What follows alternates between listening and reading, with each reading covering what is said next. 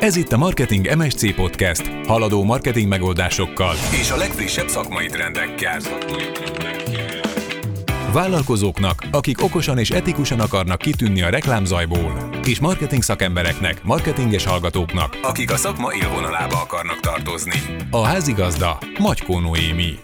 A mai napig azt mondhatjuk, hogy az egyik leghatékonyabb, a legolcsóbb és a legjobban működő marketing eszköz az az ajánlás. És ugyanez igaz a fordítottjára is, tehát a kritika is ugyanilyen erős tud lenni, pláne, hogyha nincs kezelve, és meg tudom mondani, vagy ki lehet számolni, hogy mennyi bevételtől tudsz elesni egy-egy negatív kritika hatására. Sziasztok, kedves hallgatók! Ez itt a Marketing MSC harmadik epizódja. Ha még nem iratkoztatok fel, akkor ne felejtsétek el megtenni a Google vagy Apple Podcastben, a Spotify-on vagy a weboldalunkon. Legutóbb az ingatlan marketing rejtelmeibe nyertünk bepillantást, hogyha kimaradt, akkor mindenképpen hallgassátok meg az előző részt is, hiszen Csorba Danival beszélgettem, aki egy csomó izgalmas infót osztott meg velünk ingatlan marketing témában. A mai adás címe pedig a trolloktól ments meg minket, urunk. Még januárban volt a Magyar Marketing Fesztivál, ahol ugyanebben a témában adtam elő, tulajdonképpen arról, hogy hogyan kell a közösségi médiában moderálni, és hogy hogyan kell megfékezni a rossz indulatú kommenteket, mert azok ugye mindig jönnek, illetve ennek a másik oldaláról, hogy hogyan kell ajánlásokat szerezni, és hogyan kell ezeket jó minőségben felhasználni az online marketinget során. Bevallom őszintén, engem is igazán meglepett, hogy mennyire népszerű volt ez a téma, ugyanis rengeteg embert érdekelt, annyira, hogy még hetekkel az előadás után is rengeteg üzenetet és kérdést kaptam a témában, úgyhogy azt gondoltam, hogy érdemes lenne itt a Marketing MSZ-ben is feldolgozni ezt a témát. Már januárban is azzal kezdtem a mondani valómat, hogy mennyire aktuális ez a téma, hiszen akkor pont a választásokra készültünk. Most meg hát felsorolni is nehéz lenne, hogy mennyi változás és nehézség van az életünkben, ami miatt a közösségi média felhasználók bizony igen frusztráltak, negatívak, agresszívek, vagy nehezen kezelhetők, szóval sajnos azt kell, hogy mondjam, hogy ez a téma most még aktuálisabb, mint januárban volt. 2020-ban a Covid változtatta meg jelentősen az életünket. Egyrészt felborult az addigi világunk, és minden, amit addig tudtunk az egészségről, a betegségről, kötelezettségekről, szabadságról és bezárásról, és ez engem is igazán megviselt annó. Viszont amellett, hogy nagyon súlyos emberi tragédiákat kellett megélnünk, az üzletmenetünket is drasztikusan megváltoztatta. Voltak olyan cégek, akik teljesen csődbe mentek, vagy csőd közeli állapotba kerültek, és fel kellett adni a, a munkájukat és a vállalkozásukat, de voltak olyan cégek is, akik elképesztően nagyot mentek, nagyon megerősödtek és hatalmasat fejlődtek ebben az időben. Hogyha lehet ilyet mondani, akkor azt mondhatom, hogy az online értékesítés a COVID-nak is hatalmas győztese volt, ugyanis az elmúlt két évben olyan nagyot fejlődött az online kereskedelem, mint azt megelőző években összesen sem. Ez számokban azt jelenti, hogy 2018-ban még 17%-ot fejlődött egy év alatt az online kereskedelem, ez tavaly 2021-ben már 61% volt, tehát elképesztő növekedésről számolhatunk be. Ez egyrészt azért történt, mert mindenki onlineosított. Aki tudta, az online térbe vitte a termékeit, az előadásait, az oktatásait, a rendezvényeit hibrid formában vagy teljesen online tartotta meg, webshopokat alakítottak ki, a weboldalakat optimalizálták, mindenki YouTube csatornát indított, TikTok oldalt kezdett el indítani, Facebookon kezdett posztolni, egész komoly tartalomstratégiával jött elő nagyon-nagyon sok cég. Ez együtt járt azzal is, hogy nem csak az üzlet tevődött át az online térbe, hanem bizony az emberi kapcsolataink is. Tekintve, hogy nem tudtunk személyesen találkozni, mert vagy meg volt tiltva, vagy egyáltalán nem volt biztonságos, így mindenki online próbálta tartani a kapcsolatot a szeretteivel, a barátaival, sőt, az ügyfeleivel is. Szóval adott volt egy helyzet, ahol iszonyatosan megnőtt az online terek forgalma, hiszen messenger üzenetek, Facebook csoportok, kommentek és értékelések formájában próbáltunk megnyilatkozni és számot adni a gondolatainkról, és volt egy általános frusztráció is, hiszen itt volt a COVID, ami az egészségünket, a kapcsolatainkat, a megélhetésünket és tulajdonképpen a józan eszünket is veszélyeztette. Aztán erre jött még az áprilisi választás, ami aztán az egekbe emelte az ellenséges hangulatot, még frusztráltabb, még agresszívebb lett mindenki, és persze egekbe emelte ez a hirdetési költségeket is. Akkor áprilisban, vagyis még januárban, amikor erről beszéltem, azt jósoltuk, hogy ha vége az áprilisi választásoknak, akkor egy kicsit megnyugodhatunk, visszatér minden a régi kerékvágásba, az emberek megnyugszanak utána, rövid időn belül, és a hirdetési költségek is visszaállnak majd az eredetire. Hát nem így lett. Most októbert írunk, és felsorolni is nagyon nehezen tudnám, hogy mennyi bizonytalanság van az életünkben, olyan dolgok, amik teljesen rajtunk kívül állnak. Ezek miatt most megint frusztráltak vagyunk, haragosak vagyunk, agresszívek vagyunk, és a közösségi médiában egyre nehezebben kezelhetővé válunk. Még saját magamon is, aki egyébként nagyon tudatosan használom a közösségi média felületeket, észreveszem, hogy sokkal kritikusabb vagyok az oldalakkal, vagy az általam követett személyekkel kapcsolatban. Én szerencsére ott még nem tartok, hogy kommenteljek, de néha már így megfordul az én fejemben is, hogy odaírok valami negatívat. Szóval ez is jelzi, hogy, hogy elképesztően nehéz időszak előtt áll mindenki, aki közösségi média oldalakat próbál kezelni. Itt vannak ugye az elszállt rezsijárak, az infláció, az egekbe szökő euró meg dollár árfolyam, a magas kamatok, és folyamatosan mindenhonnan azt halljuk, hogy veszélyben vannak a cégeink, hogy veszélyben van a munkahelyünk. Ezek mind olyan területek, amik tökéletesen és teljesen átítatják a közhangulatot. Szóval alig fél év elteltével én azt mondom, hogy sokkal nehezebb helyzetben vagyunk, mint januárban, úgyhogy kösse fel mindenki a gatyáját, aki közösségi média moderációval akar foglalkozni. A leggyakoribb felületek, ahol ezek a negatív kommentek előjöhetnek és betörhetnek a mindennapi munkádba, az egyértelműen a Google és a Facebook ajánlások, illetve hát a kommentek, amik lehetnek nyilvános oldalakon, csoportokban, a saját felhasználói felületeiden, illetve megjelenhetnek ezek a saját weboldalaidon is, amik szerintem kevésbé veszélyesek, hiszen jobban tudod moderálni, általában kevesebben látják a weboldalon jövő kommenteket, és azt könnyebben tudod törölni vagy kezelni. Természetesen a Facebookon megjelenő kommenteket is tudod törölni és kezelni, de ott általában mindig többen látják, és ott arra sokkal kisebb a hatásod, mint mondjuk a saját weboldaladra. Azt mondják, hogy ha elégedett vagy egy szolgáltatással, vagy egy vásárlói élménnyel, akkor azt elmondod egy embernek. Ha pedig ugyanezzel elégedetlen vagy, akár csak egy kis mértékben is, akkor azt elmondod hét embernek. Tekintve, hogy a közösségi média oldalaidon általában több tízezer rajongó is lehet, ez a hét sosem hét, hanem inkább 700, 7000 vagy akár 70 ezer is lehet, úgyhogy látszik ebből is, hogy mennyire fontos kezelni ezeket a kommenteket és véleményeket. A mai napig azt mondhatjuk, hogy a, az egyik leghatékonyabb, a legolcsóbb és a legjobban működő marketing eszköz az az ajánlás. És ugyanez igaz a fordítottjára is, tehát a kritika is ugyanilyen erős tud lenni, pláne, hogyha nincs kezelve, és meg tudom mondani, vagy ki lehet számolni, hogy mennyi bevételtől tudsz elesni egy-egy negatív kritika hatására.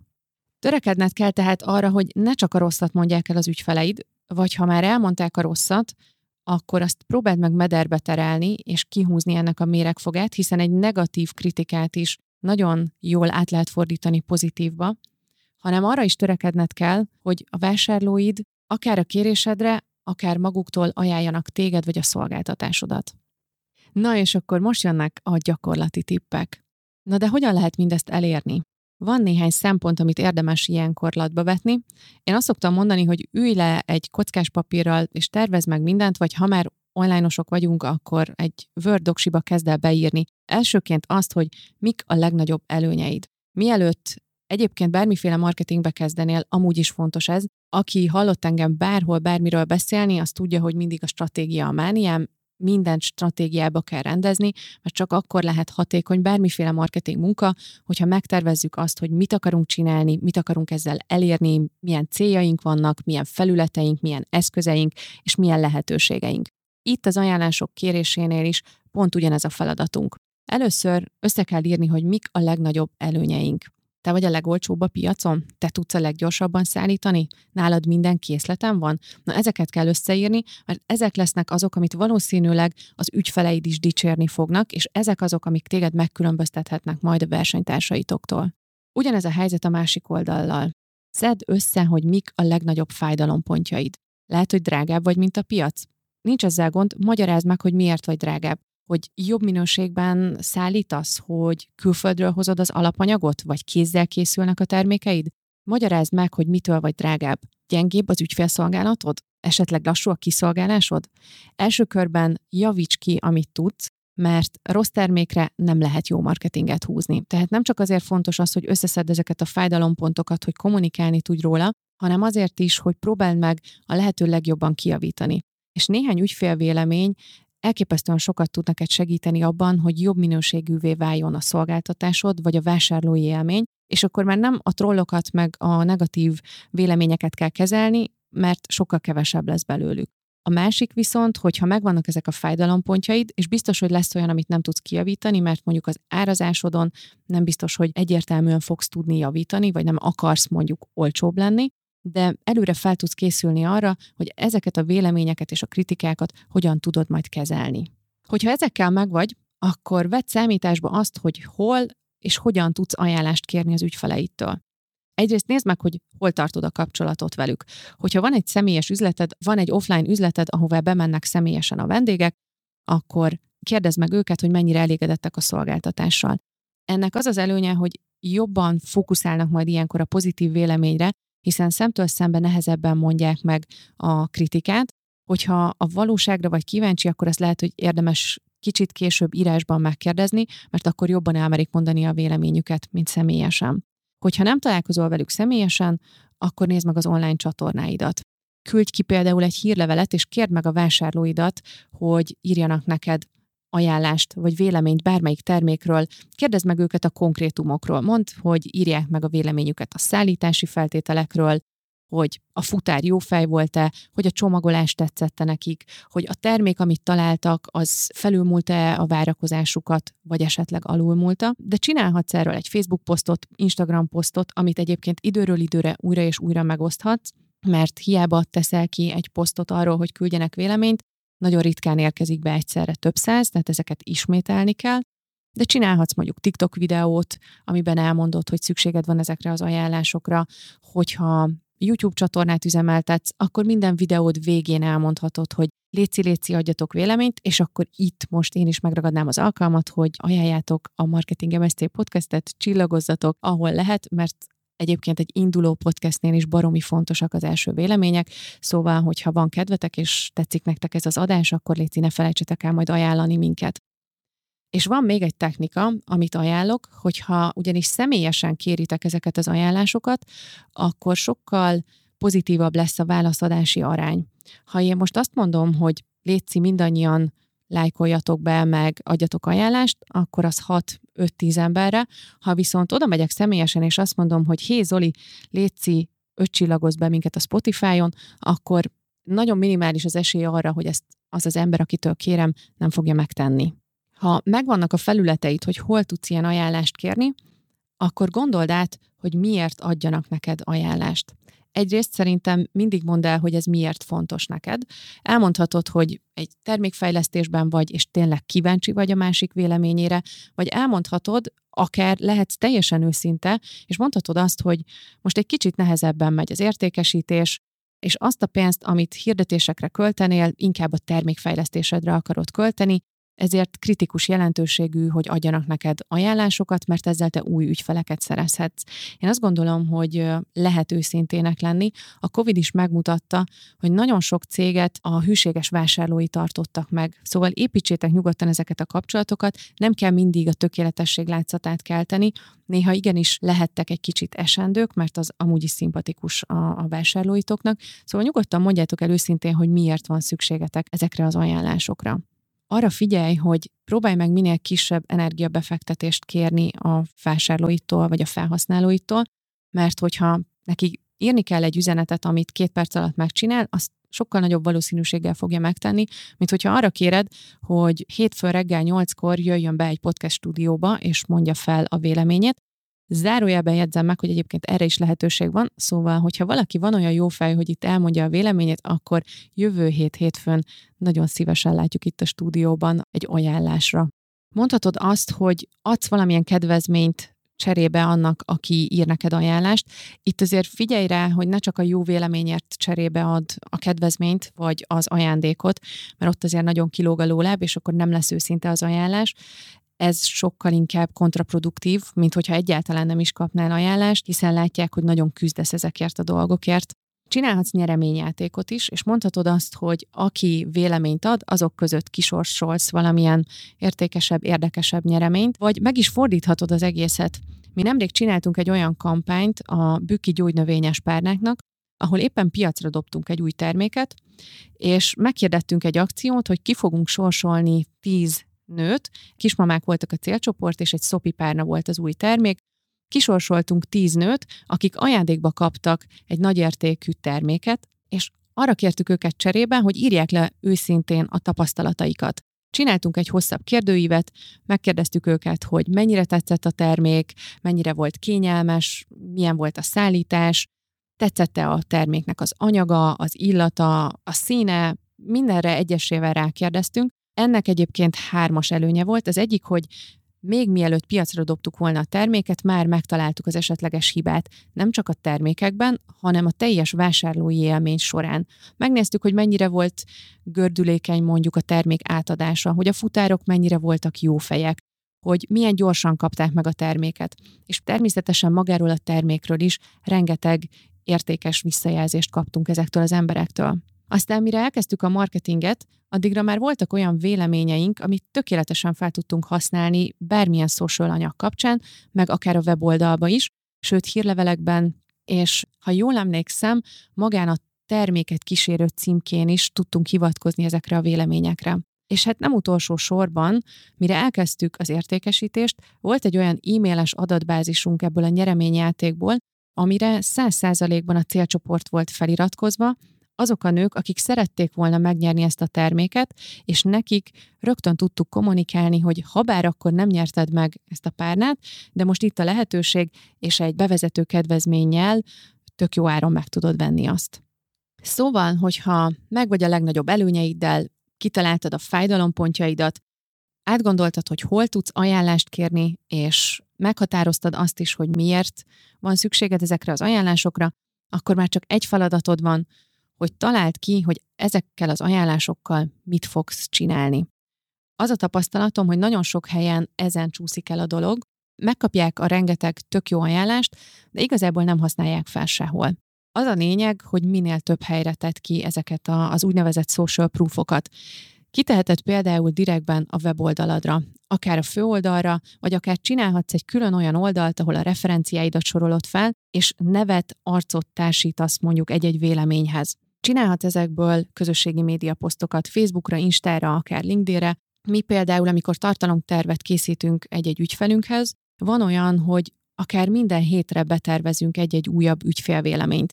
Egyrészt minden héten kijön egy ilyen ügyfélvélemény, másrészt ez minket is motivál arra, hogy ne felejtsük el bekérni a véleményeket az ügyfeleink ügyfeleitől, hiszen kell a muníció, és hogyha minden héten valami újat meg akarunk jeleníteni, akkor foglalkoznunk kell azzal, hogy mindig újabb és újabb anyagok érkezzenek. De csinálhatsz belőle videót is, ez akkor a leghatékonyabb, meg akkor a legcélra vezetőbb, hogyha nem te mondod el, és nem beolvasod mondjuk valaki másnak a véleményét, hanem megkéred őt, hogy egy rövid TikTok videóban, vagy akár egy YouTube videóban mondja el, hogy mit gondol rólad. Ehhez nyilván kell technika, meg azért fontos, hogy ebben az esetben jó minőségű videókról legyen szó, de én láttam már olyat is, hogy valaki egy online meeting keretében kérdezte meg az ügyféltől a véleményt, és utána természetesen az ő engedélyével, ez azért mindig fontos, kivágta azt a részt, amiben elmondja, hogy mennyire elégedett voltam ezzel a szolgáltatással, vagy tök jó, hogy ilyen gyorsan tudtatok reagálni a panaszomra. De emellett például betehetitek egy podcastbe is, például egy ilyen voice bevágásba, ahogy mondtam az előbb, aki szeretne szerepelni a Marketing MSC-ben, az jöhet, és nagyon szívesen felveszek vele ilyen ajánlásokat. Beteheted például az e-mail aláírásodba, ezt egyébként nagyon kevesen használják. Az e-mail aláírás egy olyan marketing eszköz, amit nagyon kevesen használnak ki, mert általában ugye arra használják, hogy beletegyék az elérhetőségeiket, de például, hogyha van egy új podcasted, akkor beleteheted annak az elérhetőségét, amit egyébként még én se csináltam meg, de amint innen felállok, meg fogjuk csinálni, vagy beletehetsz egy rövidebb ügyfél ajánlást is. Ilyenkor arra figyelj, hogy azért ne legyen túl hosszú, mert az se jó, hogyha az e-mail aláírásod 32 soros, vegyél ki egy-egy frappáns mondatot, amit a, a neved és a lényegi infók alá beszúrhatsz. De legvégső esetben akár a nyomtatott anyagaidra is ráteheted ezeket az ajánlásokat, például a prospektusodra, vagy hogyha van plakátod, vagy hogyha valamilyen rendezvényre mész, és van egy szórólapod, akkor nyugodtan tedd rá ezeket a véleményeket. Nem kell, hogy sok legyen belőle, nem kell, hogy nagyon hosszú legyen. Választ ki azt az egy-két mondatos, nagyon ütős, kreatív, a lényegedet, a a legfőbb pozitív tulajdonságaidat összefoglaló részt, amit ki tudsz tenni.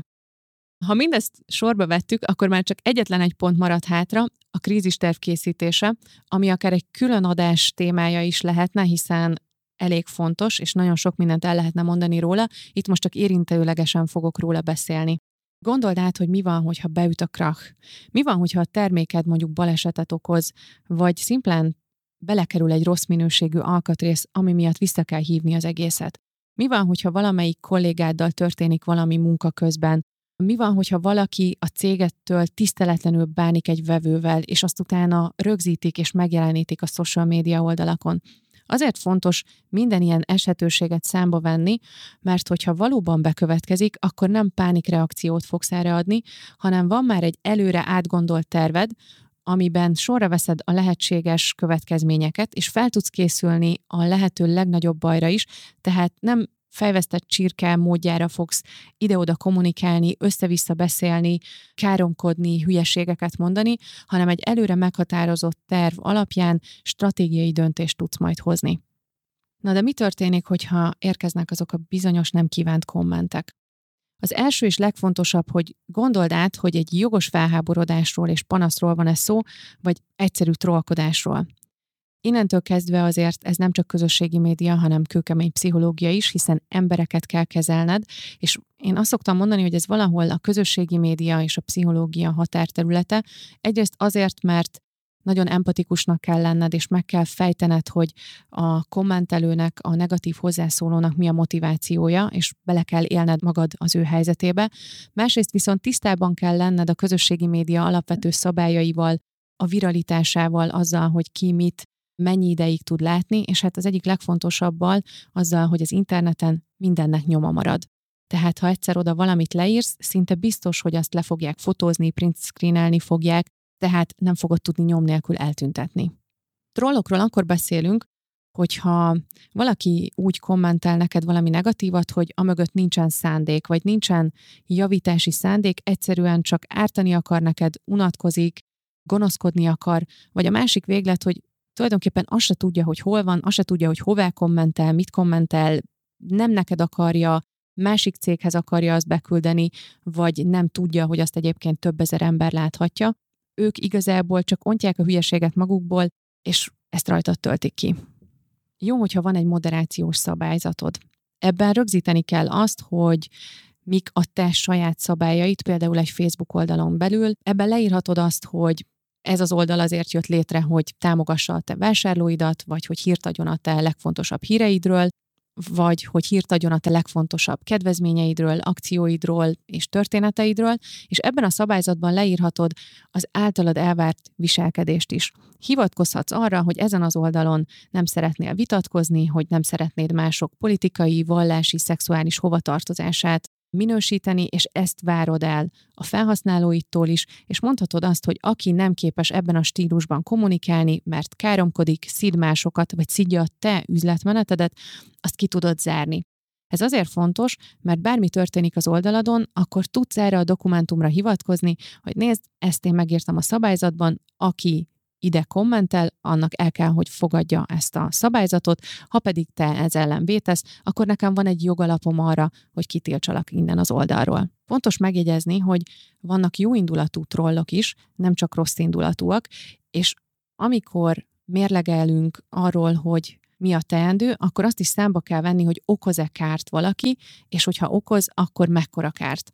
Nyilván, hogyha valaki nagyon nagy kárt okoz az üzletmenetedben, és azt mondja, hogy a te termékettől allergiás rohamot kapott és kórházba került, egy ilyen trollkodást, még hogyha ez trollkodás is, nagyon komolyan kell venni, nagyon komolyan kell szankcionálni, és azonnal fellépni ezzel szemben. Aztán persze vannak azok a trollok, akik teljesen jó indulatúak, és semmilyen rossz szándékuk nincs, nem akarnak bántani. Na ők azok, biztos, hogy ezerszer találkoztál velük az osztva, osztva, osztva, osztva Török Szent Miklós és környéke. Nagyon szeretném megnyerni a szegény sorsú kisonukámnak ezt az ajándékot, stb. Nekem a kedvencem az, amikor kiteszek a saját Facebook oldalamra egy szakmai cikket, amit én mondjuk órákon keresztül rengeteg befektetett munkával megcsinálok, és jönnek az első kommentek a szülővárosomból, a az óvónéném vagy a nagymamám szomszédja, és elkezdik írni a kommenteket a szakmai cikkem alá, hogy milyen szép vagy, Noncsika, hogy megnőttél, milyen szépen mosolyogsz, és tudom, hogy ők egyébként teljesen jó indulatúak, de nem adnak hozzá semmit a szakmai cikkemhez, sőt, egy picit nehezítik is a, a szakmai kifutását a dolognak, de ők annyira kedvesek és annyira jó indulatúak, hogy ezzel például én nem szoktam külön mit kezdeni. Szóval, ha megvan, hogy jó indulatú vagy rossz indulatú hozzászólóval van-e dolgod, csak utána érdemes elkezdeni azon gondolkozni, hogy mit reagálj és hogyan reagálj rá. Amit nagyon fontos alaposan megjegyezned, hogy amikor válaszolsz egy ilyen hozzászólásra, akkor nem egy emberrel kommunikálsz, nem egy emberhez szólsz, hanem több száz, több ezer ember olvas. Szóval még mielőtt bármihez kezdenél, azt javaslom, hogy higgadj le.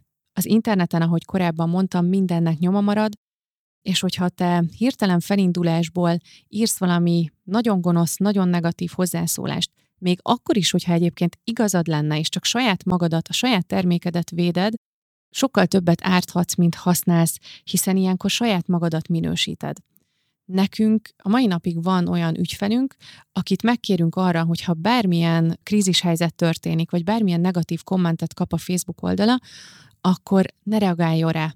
Sírva kérjük, hogy ne írjon semmit, hívjon fel minket azonnal, mi 024-ben a rendelkezésére állunk, kitaláljuk, hogy mi lesz az a legjobb kommunikációs forma, amit ebben az esetben alkalmazhatunk, mert tudjuk, hogy annyira involválódik a saját cégébe, annyira fontos számára a saját üzlete, hogy nem tud higgadtan, tiszta fejjel gondolkodni, és olyan kommenteket tesz, ami még sokkal többet ront a helyzeten, nem hogy javít.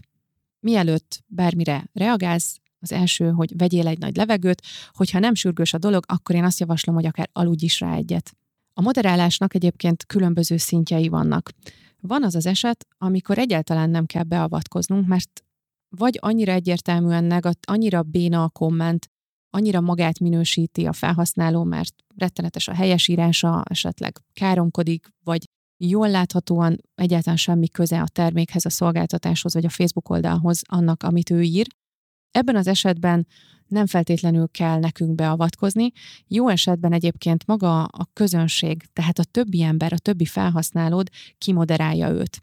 Az egyik legjobb példám erre, amikor bekerültem életem második munkahelyére egy leukémiás gyermekekkel foglalkozó alapítványhoz, pont karácsony után, tehát január 1-én kezdtem, és az volt az egyik első feladatom, hogy a karácsonyi kommenteket moderáljam. Ugye december 20-a körül ez az alapítvány az egyik gyermekkórházba vitt egy karácsonyfát, és úgy díszítették fel, hogy a Facebookra kitettek egy felhívást, hogy akinek van otthon karácsonyfadísze, vagy akinek a gyerekei esetleg szívesen készítenek kézzel készített karácsonyfadíszeket, azok küldjék el az alapítványnak, és ezekkel a díszekkel díszítették fel ezt a karácsonyfát. Azt hiszem, ez egy annyira pozitív dolog, hogy nagyon nehéz lenne ebben a hibát megtalálni, vagy a hibát keresni. Na hát január 1-én azzal szembesültem, hogy több száz komment érkezett, ami azt méltatta, hogy ennek a karácsonyfának a csúcsdísze az egy piros csillag volt, ami egyébként nem annyira meglepő, mert hogy egy csomó csúcsdísz van, ami csillag alakú, és egy csomó olyan dísz van, ami piros színű. De hát az internet népe nem erre következtetett ebből. Elindult a kommunistázás a beteg gyerekeknek felállított ajándék karácsonyfa alatt.